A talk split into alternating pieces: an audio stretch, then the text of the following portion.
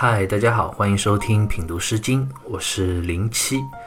这一讲呢，我们来一起品读一下《尘封》里的最后一首诗歌《责碑》。关于《责碑》这首诗歌啊，历来比较多的解读都是认为这是一首哀伤的爱情诗。诗人深爱着自己的心上人，但是却求而不得，苦恼忧愁不已啊，所以作诗吟唱，用以表达心绪。但其实这首诗歌，如果我们细细品味一番的话，其中所蕴含的深意啊，并不简单，能引发出许多更为深刻的人生境遇的思考。诗歌一共有三段，我们先来一起读一下这分别三段的第一句：“彼泽之悲，有仆于河；彼泽之悲，有仆于莲，彼泽之悲，有仆汉旦。”比泽之碑的泽字啊，指的就是水塘、池塘的意思。那碑这个字呢，毛诗里就解释说啊，碑泽障也，意思就指池塘、水塘四周的堤岸。那诗歌开篇，诗人望着那池塘的堤岸边，他望见了什么呢？有蒲有荷。蒲指的就是蒲草，它是一种生长在水中的水草。荷字呢，并不是我们现在讲的荷花啊。毛诗正解里就解释说啊。芙蕖之茎曰荷，芙蕖指的就是我们现在讲的荷花，所以这里的“荷”字啊，其实在古时候指的是荷花根茎的部分。那接下来诗歌第二段的第一句啊，“比泽之碑有仆于莲”，这里的这个“兼”字啊，马瑞辰在《毛氏传简通释》里就考证说啊，“兼莲古同声”，所以这个“兼”字在这里就通“莲”，也就是莲花的“莲”。因此啊，也读作莲。那三家诗的鲁诗里呢，这个字就直接写作莲字的。那关于莲这个字啊，先秦时期的含义啊，也不是我们现在指的莲花、荷花这样的意思。毛氏正典里啊就解释说啊，莲芙蕖实也。所以当时的莲啊，其实特指荷花的果实，也就是莲蓬。那再看诗歌最后一段的第一句啊，比泽之悲有仆汉旦，汉旦。这两个字，毛诗就解释说啊，汉淡荷花也，意思就讲这里的汉旦指的才是真正荷花的花朵。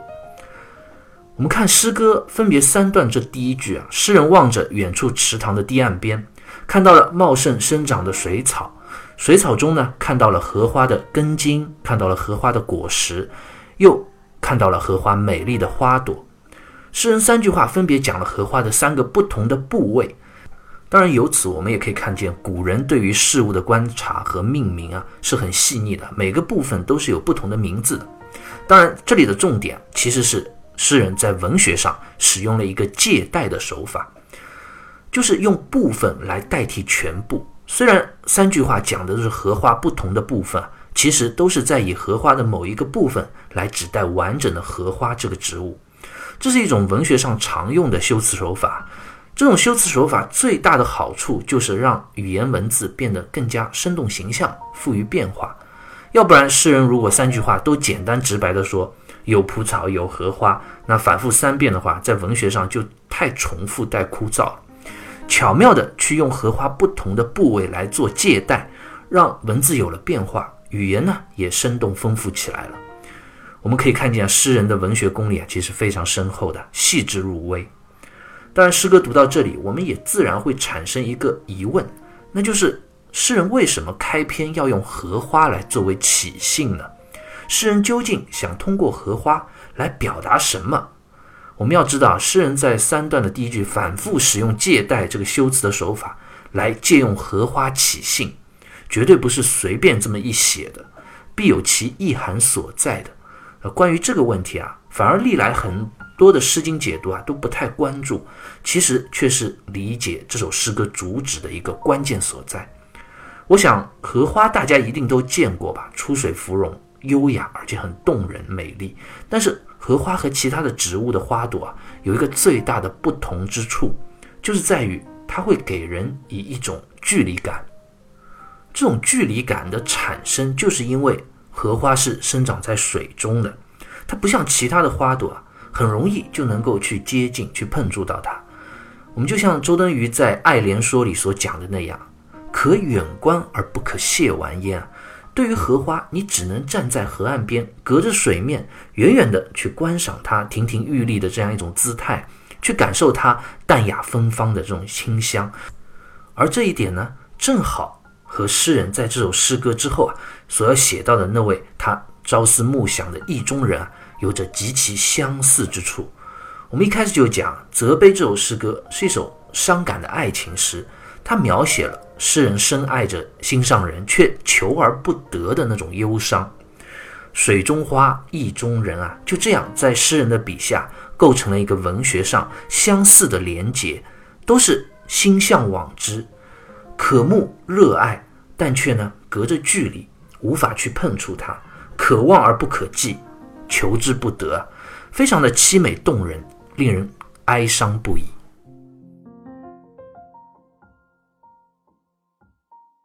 诗歌三段的分别第一句，诗人借用生长在水中、可望而不可及的荷花来做类比之后啊，接下来就要开始正式切入主题了。他要提到自己真正的那位意中人了。我们接着就来看诗歌分别三段的这第二句：有美一人，阳如之河；有美一人，硕大。且全，有美一人，硕大且严。有美一人，我们看诗人在第二句一上来啊，就直奔主题。我心中啊，也有这样一位美人，阳如之河。这里的这个“商”字啊，在三家诗的鲁诗和韩诗里啊，都是写作阳的，就太阳的那个阳。所以在这里啊，通阳也读作阳。阳这个字啊，在古文里啊，是可以用来表示一个第一人称的一个谦词。意思就相当于我，那这句话诗人就在无奈地问自己啊：面对这样一位我朝思暮想、魂牵梦绕的心上人，我又能拿他怎么办呢？他至于我来说啊，就像那池塘中亭亭玉立、鲜艳动人的荷花，可望而不可及啊！我爱得如此的深切，却又求之不得。诗人在这里当然没有明说为什么这位心上人是求之不得的，但我想。不管是出于主观的原因，或者是客观的一些无奈，比如说阶级等级上的差异，诗人可能是一位平民啊，而对方是一位贵族，或者父母家长长辈的不允许。毕竟在古代，婚姻还是父母做主的。总之，类似这样的求之不得的原因，在当时的现实生活中还是有很多的。那反过来，相比那池塘里的荷花。如果我们反过来说真的的话，诗人如果豁出去了，还能够跳进水中游过去，去一把碰触它，或者去采摘它。但是在现实的爱情里啊，这种求之不得的距离啊，很多时候却是真的一点办法都没有，令人无奈至极。那诗人所爱慕的这位心上人，他究竟是什么样的呢？诗歌接下来两段分别第二句啊，就做了一个描写：有美一人，硕大且全。硕就是大的意思嘛，在古代其实不管男女啊，都是以身材体态高大健壮或者丰满丰腴为美的。那比如我们之前学过的诗歌《硕人》，就是赞美魏庄姜这样一位女性的。卷这个字呢，马瑞辰在《毛氏传简通释》里啊就解释说，卷即全之省界，意思就讲这个卷字在这里通全，就在左边再加上一个女字旁，表示美好之意。那接下来第三段的这一句“有美一人，硕大且严”，“严”字啊是指人端庄矜持的样子。在诗人的眼中啊，这位爱人他身体高大又美好，而且仪态也非常的端庄大方，令人心动不已。当然，我们看诗人在这里所描写这位心上人究竟是男是女啊，我们其实也并不太清楚，因为像“硕大且全”“硕大且严”这样的句子，其实形容男女都是可以的。所以，责备这首诗歌究竟是一首男子爱慕女子而作的诗歌啊，还是反过来女子爱恋男子所做的一首恋歌？其实历史上也有不同的看法。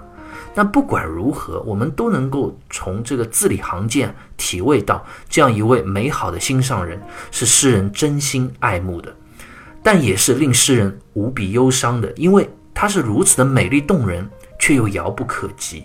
诗人对于这样一份爱情上的难题啊。一点头绪，一点办法也没有。阳如之何啊，只能面对残酷的现实。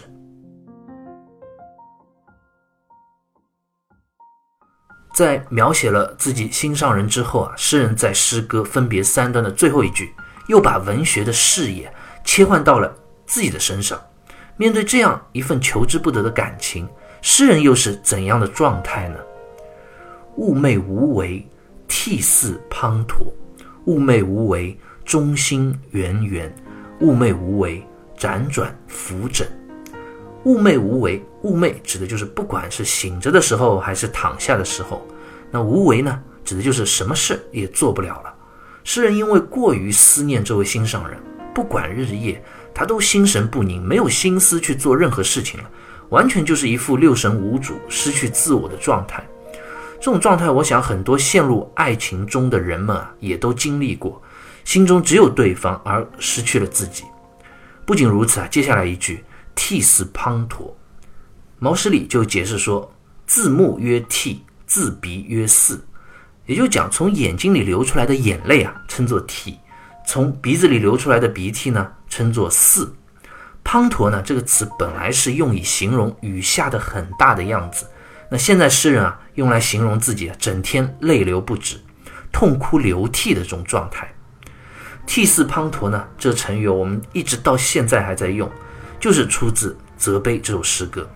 由此啊，我们可见诗人是真的悲伤到了极致，已经无法控制自己的情感了。那接下来第二段的这一句“寤寐无为，中心圆圆”，“圆圆”二字啊，王先谦在《诗三家一集书》里就解释说：“圆圆。”盖悲哀不舒之貌，就是诗人在讲自己心里因为悲伤而抑郁不已。我们很多时候啊，有难过的事情，其实大哭一场就会好很多。但诗人呢，他并非如此，他对于情感这种忧愁啊，已经影响到了自己的心理状态了，已经不是痛哭流涕发泄一场就可以缓过来了。他已经没有办法再让自己开心起来，整日啊就这么郁郁寡欢、闷闷不乐。甚至还影响到了自己的生理的作息，所以诗歌最后一段的这一句啊，“寤寐无为，辗转浮枕”，辗转浮枕这一句，朱熹在《诗集传》里就解释说：“辗转浮枕，卧而不寐，思之深，且久也。”就指诗人他整晚都在床上翻来覆去，睡不着，通宵达旦，长久不已地思念着对方，因哀伤而失眠了，他没有了正常的生活的作息。那这样下去，人的健康状态也可想而知啊，一定是会受到很大影响的。我们看诗歌分别三段这最后一句，诗人从自己痛哭流涕的这种外在的表现，写到自己心中郁郁寡欢的心理状态，在最后啊又写到自己因为思念对方而整夜失眠的这种生理作息紊乱的表现。文学上层层递进，愈演愈烈，思之深，伤之切。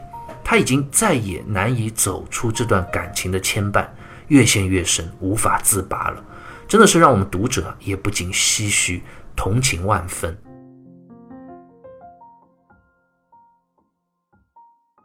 责备这首诗歌到这里已经读完了，我想大家读完这首诗歌，一定会联想到我们之前读到的另一首诗歌，就是《秦风》里的《蒹葭》。那这两首诗歌有一些相似的地方，都是表达一种。可望不可及、求之不得的人生境遇和情感的状态，而且啊，都是用水中这种带有距离感的植物来做起兴和隐喻的。蒹葭是用水中的芦苇，而今天呢，泽被这首诗歌呢，则是用了水中的荷花。但是啊，有不同的地方。蒹葭这首诗歌里啊，诗人更多的是描写一种他不断追寻的状态，并没有太多自己情绪或者心理的描写。